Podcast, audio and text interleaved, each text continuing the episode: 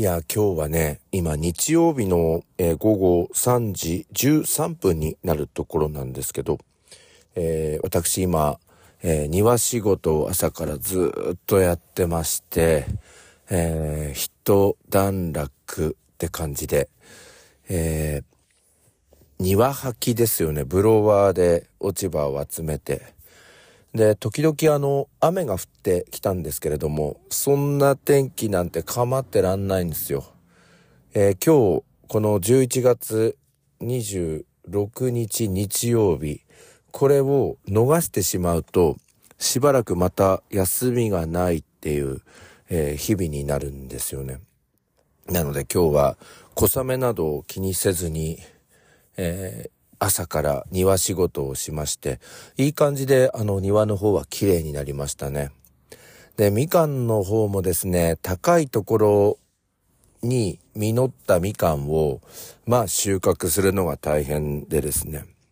えー、もう5、6年前になりますでしょうかね。高枝切りばさみっていうのをホームセンターで買いまして、で、まあそれで収穫をするんですけど、一応その、えー、機能としましては、えー、こう切った枝がですね、そのままこう吸い付くみたいな形になっていて、えー、まあ、その収穫するみかんなどが落下しないような落下防止装置がついているはずなんですけど、もう5、6年も使ってますとうまく機能しないのでしょうか。それとも使い方がおかしいのでしょうか。えうまくキャッチして吸い付く場合と、下に落下してしまう、そしてみかんを傷つけてしまうというのが、まあ、場当たり的な感じになってるんですよね。えー、吸い付いてほしいというふうに願いを込めましても、だいたい3割3分3厘ぐらいでしか吸い付いてくれなくて、残りの6割6分6厘は、えー、地面に落下してしまうっていう感じなんですが、まあこれプロ野球の選手で言うと、まあそれだけキャッチしてれば年俸1億円っていう感じでしょうけど、まあ私の場合は結構落下して、そして地面を這いつくばるようにして、また回収するっていうのをやっていましたね。それから、えー、柚子の収穫もしたんですけれども、あの、柚子の方はですね、あの、トゲ防止の手袋を Amazon で買って、それを使ってるんですけれども、えー、いい形で繊維と繊維の間に、えー、突っ込まれてしまった、えトゲがですね、思いっきり、あの、手に刺さってしまったということで、まあこれは奇跡なんだろうと思います。通常は大丈夫なんですが、えー、一つ手にぶっ刺して、ぶっ刺さってしまって、まあ痛かったんですけどね。まあそんな、えー、日々を過ごし、えー、そんな時間を過ごして、今、日曜日の午後3時、えー、13分過ぎのところまで、えー、よくぞよくぞたどり着いたなっていう感じですね。えー、現在の気温が9度、えー、小雨は止みましたけれども、え、どんよりと曇っていて、しかも、まあ、あの、日光が当たっておりませんので、暗いんですよね。で、街行く人たちも、あの、すごい暖かい格好をしながらも、寒寒寒寒っていう感じで、えー、薬の青木の中に入っていきますね。今、薬の青木からの駐車場で、あの、車を止めて、あの、撮っているっていう、ちょっと怪しい車になっておりますけれども。えー、今日のね、天気をですね、皆さん、あの、焼き付けておいていただきたいんですが、これが、なんというか、その冬のロンドンの象徴的な、あの、天候、気温になろうかなと思うんですよね。修学旅行で、え、この冬、え、ロンドンに一週間行く人たちもいると思うんですけれども、まあ、こんな感じの日が多いんじゃないかなと思いますね。どんよりとこう曇っていて、肌寒いみたいな。で、時々小雨が舞うみたいな感じ。だから修学旅行に行く方は、まあ晴れている日が1日でも2日でもあると、まあこれは相当ラッキー。キーなことですので、あの、ぜひそういう日を大事にして過ごしていただきたいなと思います。いやー、なんかさ、晴れてる日は、オーストラリアを思い出すんですけど、こういうどんよりとした日は、ロンドンも思い出すっていう、私101件ですけれども。さあ、それでは始めてまいりましょう。朝の目覚めるラジオ。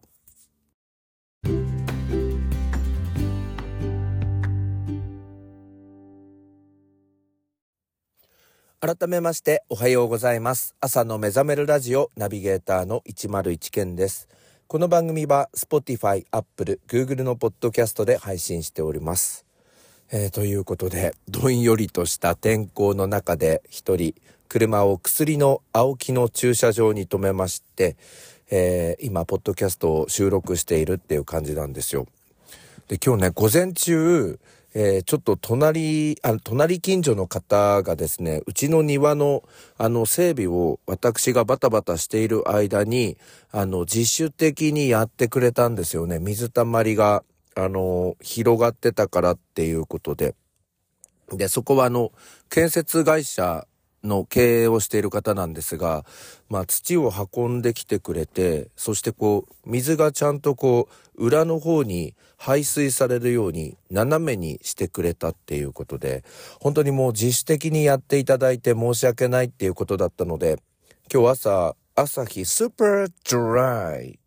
えー、500ミリを1、2箱、えー、買ってお届けに上がりました。1万2000円分ぐらいだったんですけど。で、すると今日、ポイント5倍デーなんですよね、薬の青木。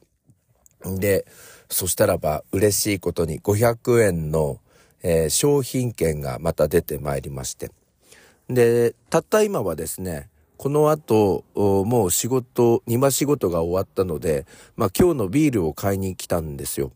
えっ、ー、と、350ミリの朝日スーパードライ6缶ですけど、えー、税抜きで990円というお買い得な商品だったんですが、こちらを払いましたら、またですね、薬の青木の、えー、今日500円の商品券が出てまいりまして、今日はあの1日で2枚獲得したということで、まあこれが日常の101件のささやかな喜びなのであります。まあ、ポッドキャストを、あの、聞いてくださっている方は、しょっちゅう薬の青木の話をするよなって思ってるかもしれませんが、まあ、こういう500件商品券が出てくるとすごい嬉しい気持ちになりますが、まあ外に出てみるとロンドンみたいな気候になっているっていうことで、またちょっとテンションが沈んでしまいましたけど。まあ、これからあの、ロンドン行く人が聞いてるとしたら、なんか、こんなどんよりした、え、ところに行くのかっていうふうに思ってしまうかもしれません。ごめんなさい。ただあの、晴れてる時もありますからね。あの、ぜひそういう日を大事に楽しんできていただきたいなと思います。えこの間ね、あの、まあ、中学生の模擬試験などをやっている会社の方とお話しする機会がありまして、まあ、その方がですね、すごい興味深い話をしてくれたんですよ。今のね、えー、高校1年生とか、中学3年生っていうのは、まあ一番コロナの影響を受けて、えー、いるっていうんですよ。今になって。と、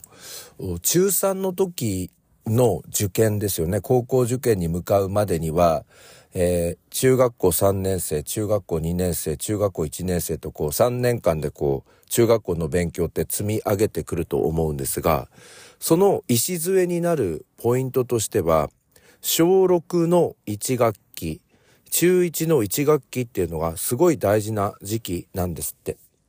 で、この時期に、え基礎をしっかり固めることで、その後、こう、学力が定着してきたり、学力の伸びが出てきたりするらしいんですが、ちょうど今の高校1年生っていうのは、中学1年生の時に、えー、コロナが全国に広まってオンラインになっていた時期。えー、今の中学3年生が、小6の時の春に、えー、オンラインになっていた時期ということで、この2年ほどのですね、え、学生さんたちっていうのは、かなりその影響を受けていて、まあ中学校の勉強を定着させていく、学力の伸びを見せるっていうところで、まあ、ちょっとこう、振るいにくくなっているっていう状況があるみたいなんですよね。だから、ぼんやりしてしまっている部分があったり、ちょっとわかりにくいなって思いながら、まあ中学校時代を過ごしてきたっていうところがあるみたいなんですよ。ですのでね、これを聞いている、まあ、受験生のお父さんとかお母さんもしいましたらね、子供たちは今その苦しい中でも頑張っているっていうところを、あの、ぜひ頭に入れながら声かけをしていただきたいなと思うんですよね。多分その受験も本格的になってきて、なんかうちの子成績伸びねえなとか、なんか思ったほどできてないなって思っているかもしれません。で、それを、あの、努力が足らないとか、勉強やってないっていう、まあ本当にあの勉強やってない場合はあの別なんですけど、あの、コツコツやっているタイプの子でも、なかなか伸び悩みがあるようなので、そのあたりを踏まえて、えー、声かけ、励ましをしていただきたいな、なんて思っております。すいません、ロンドンの話から急にちょっと、えー、これは伝えておこうと思ったことがあったので、えー、ちょっと今語らせていただきました。えー、ポッドキャストおかげさまで今回で300回目の配信になります。あと、一回りするまでに、あと64回の配信になってまいります。この間、まあ一周年を迎えていくにあたりまして、まあ続けるべきかどうなのかっていうのもすごい今悩んでるところなんですよ。果たしてこれがですね、誰かのためになっているのか、